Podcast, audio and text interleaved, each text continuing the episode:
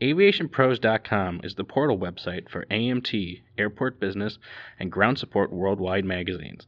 Visit daily for breaking news, industry blogs, and insightful articles from our magazine's editorial team. And don't forget to sign up for our publication's daily e newsletters. It's all at aviationpros.com.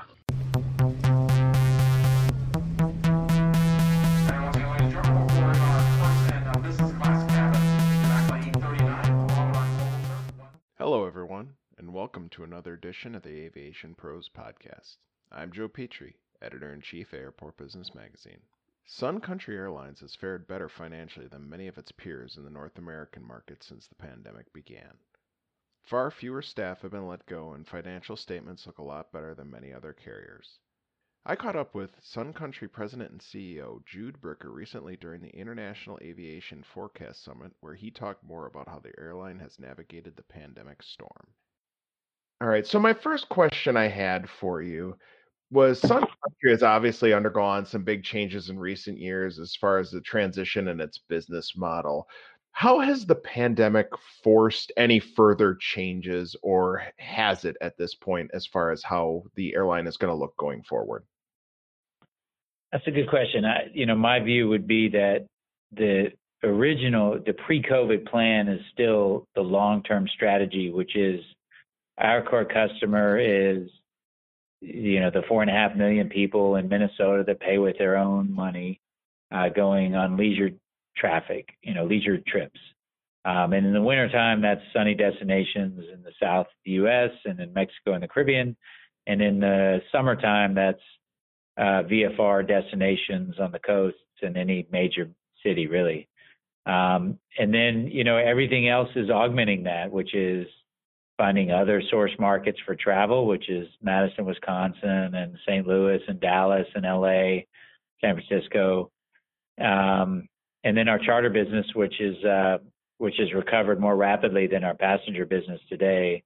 You know, is always going to be a center of what we do, um, and then our cargo business. So there's kind of it's it's kind of three segments of our business that are all you know, dependent on the same overhead and aircraft and the talents that we have with delivering really reliable operations uh, that make each of those work. Now you mentioned the charter business and how strong that's doing. Is that a bit of a surprise given everything that's going on? And do you expect it to play a increasingly uh, bigger role as things move forward? it, it is a bit of a surprise. Um, you know, we were the the football season is what drives passenger uh, charter demand, passenger charter demand um, in the fall. And uh, so there was a lot of concern in early August when we weren't sure if the NCAA uh, football programs were going to have their schedule. And it turned out that most of them have. The, even the Big Ten is coming back, and Pac-12 has made an announcement as well. So I feel pretty good about you know, it is a bit of surprise, and it's happening at the last minute. And you know, kind of what I'm coming to re- admire about Sun Country is our ability to take advantage of these really last minute opportunities. Um, you know, and I don't think a lot of carriers can compete for that space because it requires having all these assets and crews ready to go at the last minute. So, you know, we got lucky a little bit with MLS, Major League Soccer, which is having a, you know, a season. Um, they used to fly commercial, now they fly private, and so they're, you know, one of their COVID precautions is that they fly the team in and out the same day, and so we're able to support them with a program um, that's been really successful. And then, you know, then football's coming back, and so, you know, our charter business is almost to where it was in pre-COVID, uh, which is really good.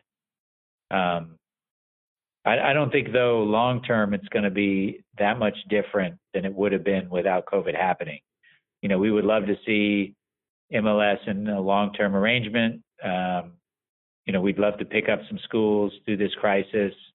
Uh, there's been a couple of charter carriers, Miami Air in particular, who's now out of business. Um, but you know, it doesn't change the core to who we are, which is carrying leisure customers. And the deal you guys signed with Amazon for the cargo business last year has been very successful so far. Do you anticipate the cargo business becoming increasingly important for Sun Country going forward, even outside of Amazon? I can't imagine it being more important than it is now. um, but but you know, I mean, I think that it, it's up to Amazon. Um, there are other cargo operations that we could compete for the business of. Um, DHL, for example, and we're certainly interested in growing that segment of the business. Um, but we don't have a lot of control over its growth, um, you know, as opposed to our passenger business where we have a relationship with the customer directly. And so, you know, I mean, we're committed to the Amazon business. We're going to give them a great product, but the growth of that business is really dependent on what Amazon wants to see. And you mentioned the potential of buying more aircraft going forward. Uh, what makes you confident at this point that you, as a company, will be able to make such a move? Well, it depends on the deal. Um, you know, there's a lot of airplanes in need of airlines, and uh, none of them are really, no airlines are really interested in taking on additional airplanes but us. And so I think at the right deal, we can make any airplane work. And people need to think about you know, like even inside the industry, there's this misconception of a plane has allocated markets and it flies those every day. That's not at all how we think about it. If I if I bring on an airplane with the same number of hours flown, I can take week flights and move them on to peak day flights, um, which takes up the average fare and, and gives the customer a better product because they have more options on days they want to travel. And so that's simply the dynamic of additional airplanes.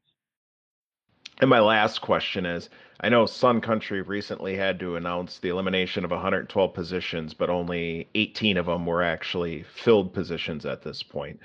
Uh, that's obviously a lot better than a lot of your competitors out there have had to deal with. But do you anticipate that there might have to be further reductions, or are we at a point for the company that uh, things seem that they should be stable, at least for the somewhat near future? Yeah, let me start by expounding a little bit on what we did last week, which is as you point out, the elimination of those positions, most of them are empty. But even of the 18 employees that were affected, nine of them were able to offer positions within the company, and it's up to them whether or not they want to stay on and do those new roles. Um, and it, it, also to point out, airlines across the industry are taking having their employees take pay cuts. We're not asking for any concessions from any of our employees, uh, union or otherwise. Um, and then also our frontline employees, which include the gate staff, technicians, flight attendants, and pilots None of those groups are taking any cuts. So I feel like we came out of this pretty good. Um, we do have a challenge because we had built the infrastructure to fly a much bigger passenger network uh, than what we're operating, and, and you know, just to be good fiduciaries of the business uh, and protect the jobs that we have, we need to make some difficult choices, and, and those are behind us now. So to, to the second part of your question, we don't have any plans to take any actions um, on staffing through the end of the year. It's a very uncertain environment with the, with COVID clearly, um, but we don't feel like we need to we need to make any changes from where we sit today through the end of the year. Now, and if you know, this is what I keep telling crews is if the recovery happens the way we want it to happen and the way we think it's going to happen, which is a slow, steady recovery between now and this time of next year, then there won't have to be any in the future either. Thanks for listening to today's podcast. For the latest on the pandemic's disruption of the aviation industry, make sure to subscribe to the Airport Business Daily newsletter. Also, make sure to see the latest issue of Airport Business to see more best practices in handling operations during the pandemic. I'm Joe Petrie. Please stay safe out there.